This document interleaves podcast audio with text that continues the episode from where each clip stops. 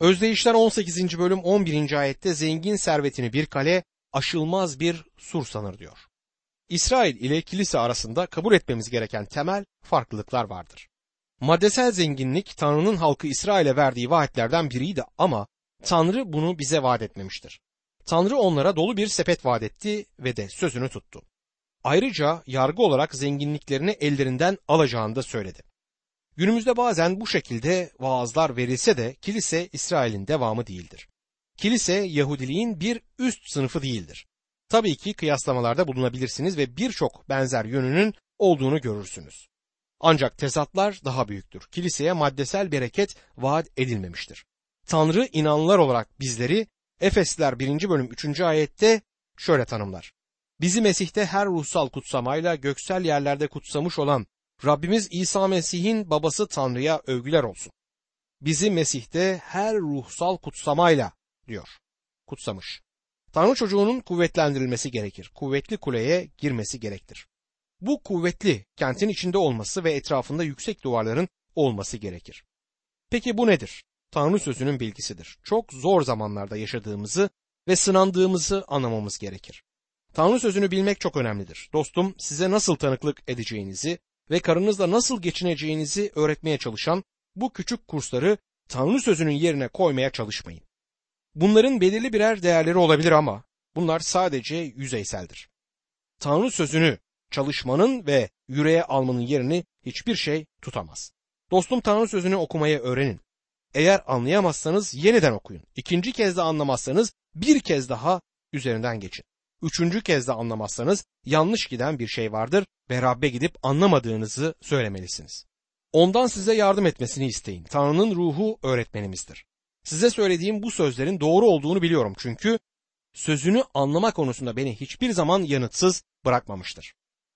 Süleyman'ın özdeyişleri 18. bölüm 13. ayette dinlemeden yanıt vermek ahmaklık ve utançtır der. İnsanlar ne kadar çok sık biçimde ne kişiyi ne sorunu ne de o kişinin içinde yaşadığı şartları bilmeden yargılamaktadır. Düşüncemizi dile getirmeden önce bütün gerçekleri bilmek önemlidir. Özdeyişler 18. bölüm 14. ayette insanın ruhu hastalıkta ona destektir. Ama ezik ruh nasıl dayanabilir der. Bacağınızı kırıp iyileştirebilirsiniz ama eğer ruhunuz kırılmış eğer eğer ruhunuz kırılmışsa tamamıyla kırılmışsınızdır. Böylesi bir zamanda size ancak Tanrı cesaret verebilir. Nehemya'nın İsrail halkı üzerinde vali olduğu zamanı hatırlayın ve duvarları yeniden inşa ettikten sonra bile Tanrı sözünü henüz duymamış olduklarını düşünün. Tanrı sözü kendilerine okunduğunda Tanrı'dan ne kadar uzakta olduğunu gördüler ve ağlamaya başladılar. Nehemya onlara ağlamamalarını çünkü bunun bir sevinç zamanı olduğunu söyler. Nehemya 8. bölüm 10. ayetin sonunda Rabbim verdiği sevinç sizi güçlü kılar der. Rabbin sevincinin bizim kuvvetimiz olduğunu bilmemiz önemlidir. Salem, Aragon'da bir kilisede vaizin çalışma odasında otururken duvarda üzerinde şu küçük söz yazılı plaketi gördüm. Aslında bu çağdaş bir özdeyiştir. Sevinç, efendi orada olduğunda yürekte dalgalanan bayraktır. Bu hoşuma gitti. Rab İsa Mesih hayatınızdaki ilk seçiminiz olduğunda en büyük öncelik ona verildiğinde o zaman günümüzde hakkında çok şey duyduğumuz o kırık ruhunuz olmayacaktır. İlk seçiminiz Tanrı olsun. Zamanınızı, çabanızı, düşüncelerinizi, birlikteliğinizi ve paranızı verin ve görün. Bakın neler olacak. Bunu denemenizi öneriyorum. Bilmiyorum hiç denediniz mi? Özdeyişler 18. bölüm 16. ayette armağan verenin yolunu açar ve kendisini büyüklerin önüne çıkartır diyor. Bazı eleştirmenler bu ayeti Süleyman'ın özdeyişleri 25. bölüm 14. ayetle kıyaslamış ve kutsal kitapta açık bir çelişki varmış gibi göstermişlerdir. Ancak o bölüme geldiğimizde bunun bir çelişki değil, bir tezat olduğunu göreceğiz. Bu ayet armağanlardan söz etmektedir ve daha önce de söylemiş olduğum gibi ben Mesih'teki her inanlının bir armağanı olduğuna inanıyorum. Süleyman'ın özdeyişleri 18. bölüm 21. ayette dil ölüme de götürebilir yaşama da.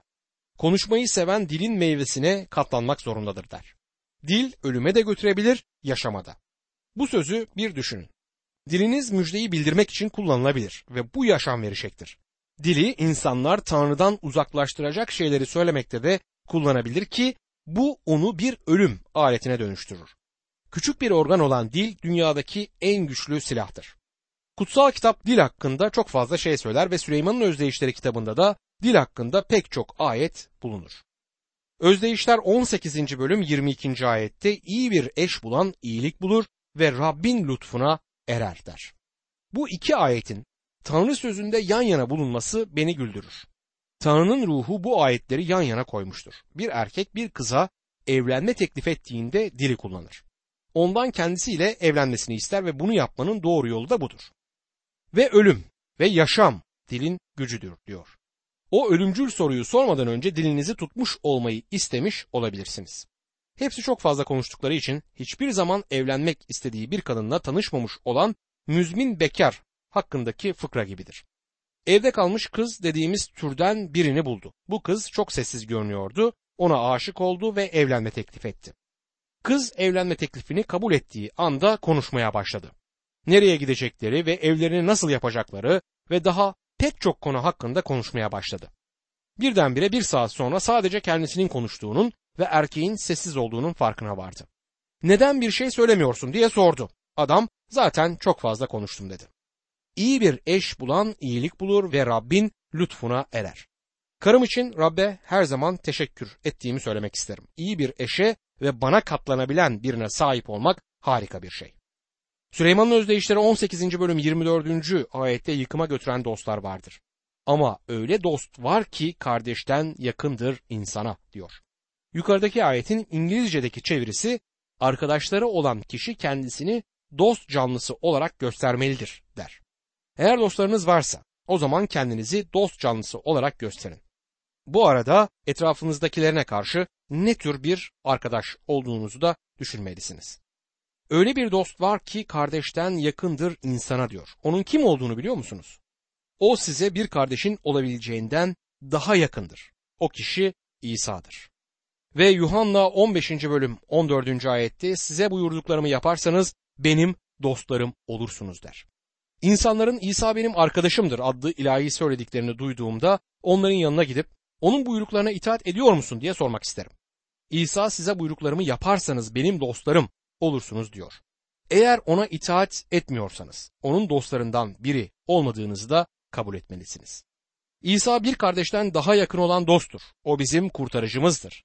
Bizleri bizim için ölecek kadar sevmiştir ve bizlere Matta 28. bölüm 20. ayette işte ben dünyanın sonuna dek her an sizinle birlikteyim demektedir.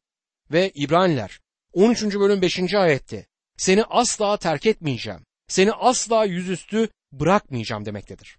Ayrıca bize Yuhanna 14. bölüm 3. ayette şu vaadi vermiştir.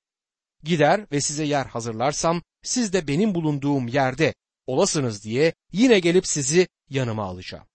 Böylesi bir düzenlemeyi daha da iyi bir hale getirmek için yapabileceğiniz bir şey yoktur.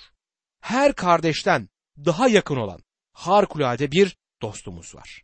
Süleyman'ın özdeyişleri 19. bölüm 1. ayet dürüst yaşayan bir yoksul olmak, yalancı bir akılsız olmaktan yeğdir diye başlar. Rab bizlerin herhangi birine akılsız dememizi yasaklamıştır ama Tanrı'nın ruhu bu sözcüğü gerçekten kullanmaktadır. Belli ki insanlar arasında çok fazla akılsız kişi var. Özdeyişler 19. bölüm 2 ve 3. ayetlerde bilgisiz heves işe yaramaz. Acelecilik insanı yanılgıya düşürür. İnsanın ahmaklığı yaşamını yıkar. Yine de içinden Rabbe öfkelenir diyor. Bütün bu özdeyişler boyunca tezatlı bir paralelizm bulunduğunu görüyoruz. Tanrı'nın çocukları olanlarla olmayanlar arasında bir tezat bulunmaktadır. Bir tanesi gerçeğin yolundadır. Diğeri ise yani kendi isteklerinin ve cehalet yolunda olan diğerine ise Tanrı ahmak demektedir.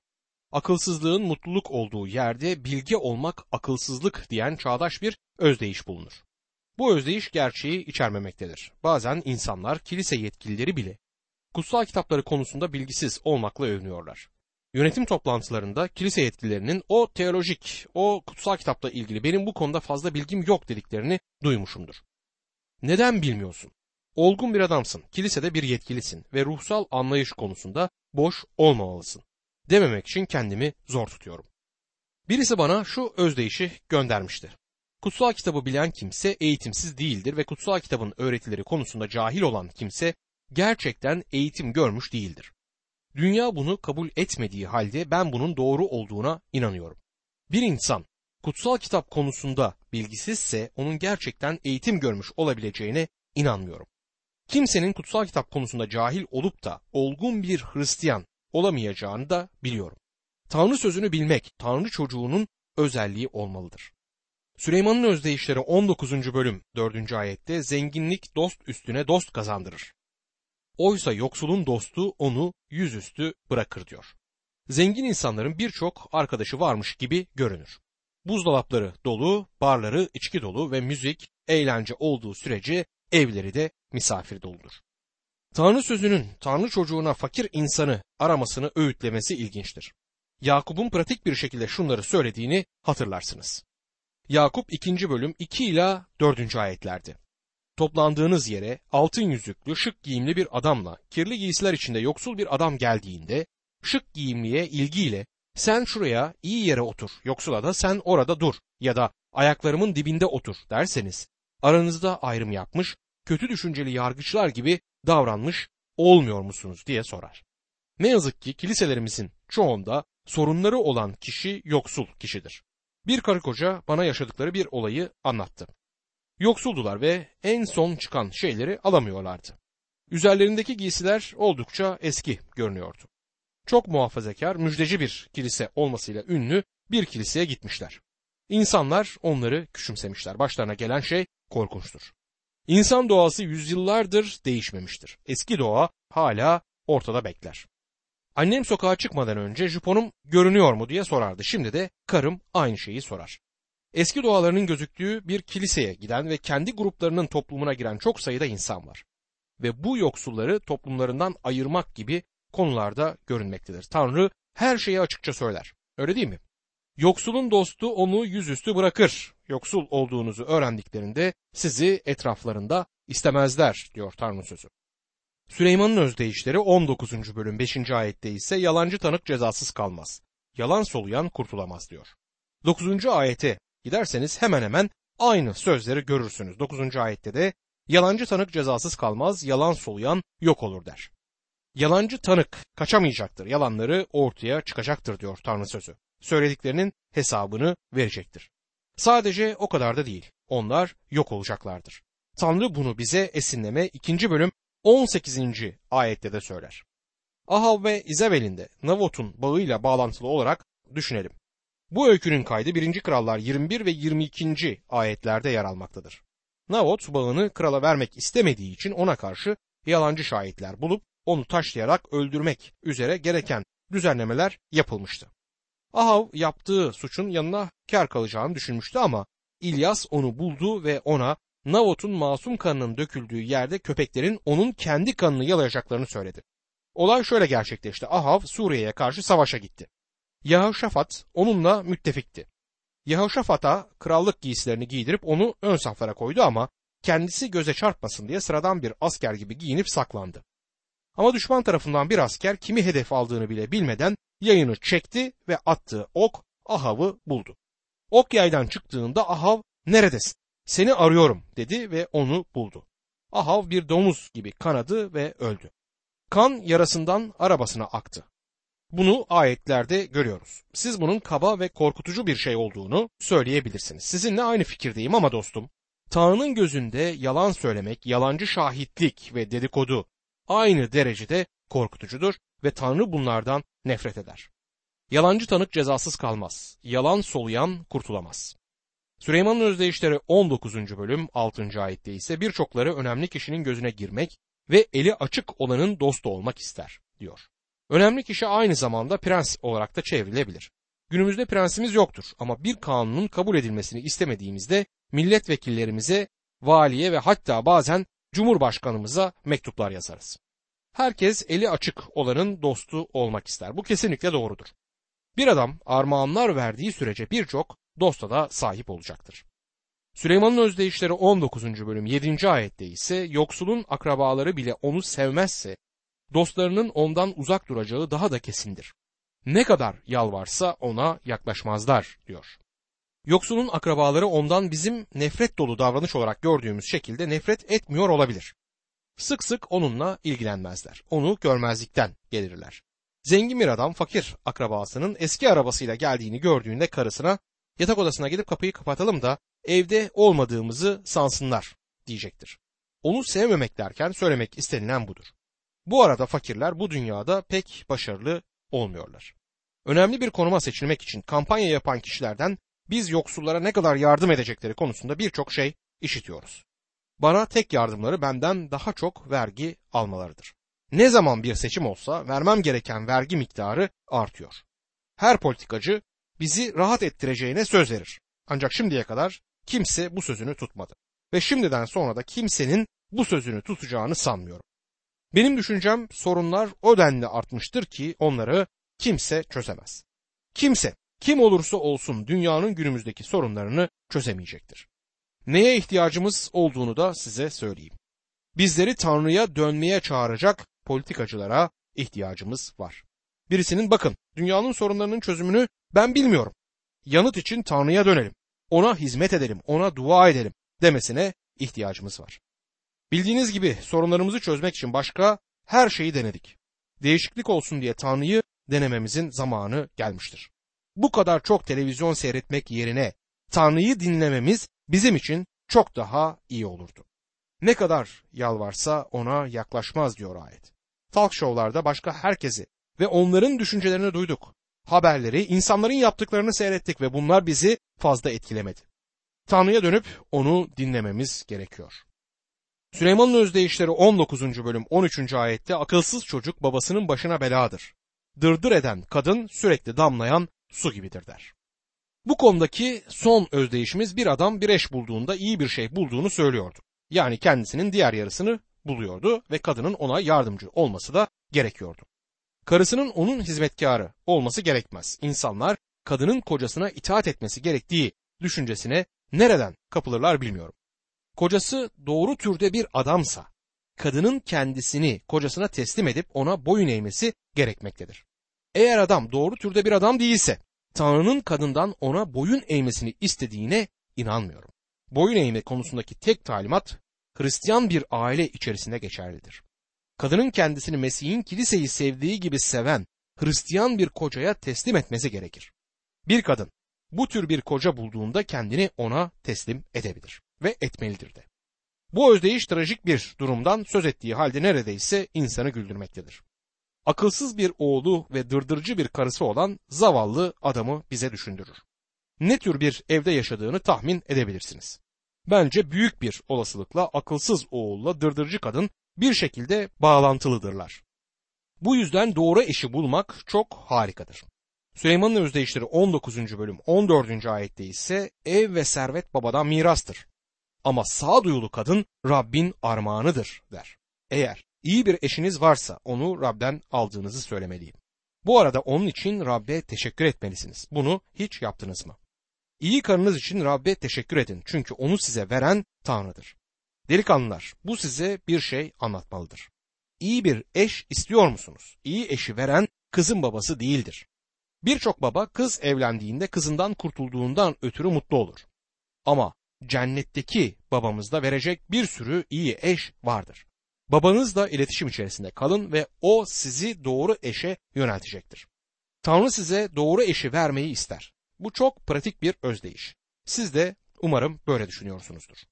Süleyman'ın özdeyişleri 19. bölüm 18. ayet henüz umut varken çocuğunu eğit.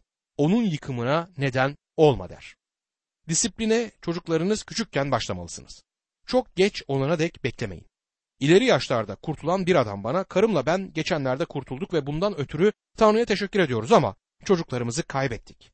Şeytanın yolunda yaşıyorduk ve aynı şeyi bugün çocuklarımızda görüyoruz dedi. Çocuklarına doğru eğitimi vermek için çok geç olana dek bu insanlar beklemişti. Çocuklarınız küçükken bu eğitime başlayın. Küçük çocuğunuz kıçına şaplak yiyince ağladığında gerekiyorsa buna kulak asmayın. Diğer yandan her babanın çocuğunu nasıl ele aldığı konusunda dikkatli olması gerekir. Kimsenin çocuklarına karşı zalim davranma hakkı yoktur. Doktor Ironside bu özdeyişi şöyle çevirir. Umut varken oğlunu disiplin et ama bunu onu öldürmeden yap. Disiplin etmekten korkmayın. Ama zalimce cezalara da izin vermeyin. Zalimlik çocuğunuzu yıkıp ruhunu mahvedecektir. Hatta insanlar çocuklarına zalim davrandıklarında kanunlar duruma el koymalıdır. Tanrı Hristiyanlara çok kesin buyruklar verir. Çocuklara anne babalarına itaat etmelerini Efesler 6. bölüm 1. ayette söyler.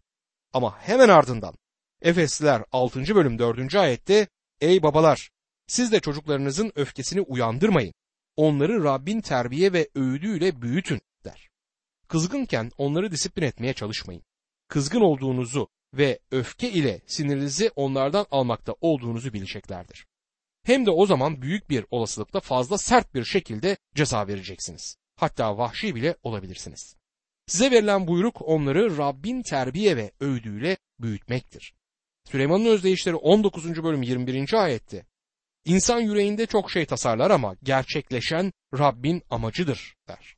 İnsanlar birçok açıklama, birçok çözüm bulmuşlardır ama size doğru öğüdü verebilecek tek kişi Tanrı'nın kendisidir.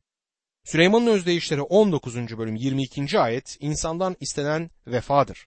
Yoksul olmak yalancı olmaktan yeğdir der. Bu tuhaf bir özdeyiş değil mi? Bir adamın çekiciliği şefkatidir. Böyle olan kaç kişiyi tanıdığınızı sormak isterim. Bunlar şefkatli, cömert, harika insanlardır. Sonra yeniden yoksul adama, yoksul akrabaya, yemeğe gelip de yanınızda iki yıl kalan kişiye döneriz. Yalancı birisindense o yoksul çok daha iyidir. Süleyman'ın özdeyişleri 19. bölüm 23. ayet Rab korkusu doygun ve dertsiz bir yaşama kavuşturur demektedir. Rab korkusu korkudan titrediğiniz, korku içinde bir hayat sürdürdüğünüz anlamına gelmez. Bu özdeyiş gerçek Rab korkusunu tatmin edici bir şekilde dinleyebileceğiniz anlamına geldiğini açıklığa kavuşturmaktadır. Onu gördüğünüz, ona bakmış olduğunuz, onu kabul ettiğiniz ve onu izlemeyi istediğiniz anlamına gelir. Şimdi tatmin edilmiş bir şekilde dinlenebilirsiniz. Süleyman'ın özdeyişleri 19. bölüm 24. ayette tembel sahana daldırdığı elini ağzına geri götürmek bile istemez diyor. Bu oldukça komik bir özdeyiştir. Bu adam o kadar tembeldir ki sağına daldırdığı elini ağzına geri götürmeyi bile istemez. Böyle bir yere vardığınızda gerçekten tembel olduğunuzu söylemek isterim. Ne yazık ki bu durumu sık sık ruhsal alanda görmekteyiz. Tanrı sözü bizim yiyeceğimizdir. Kutsal kitabı ellerinde tutan ama okumak için fazlasıyla tembel olan Hristiyanlar tanıyorum. Süleyman'ın özdeyişleri 19. bölüm 29. ayette alaycılar için ceza, akılsızların sırtı için kötek hazırdır diyor. Yargı gelmektedir. Bu açık. Tanrı suçlulara karşı yumuşak davranmaz. Günahın zevkleri kısa bir süre içindir ama günahın bedeli bütün sonsuzluk boyunca sürer.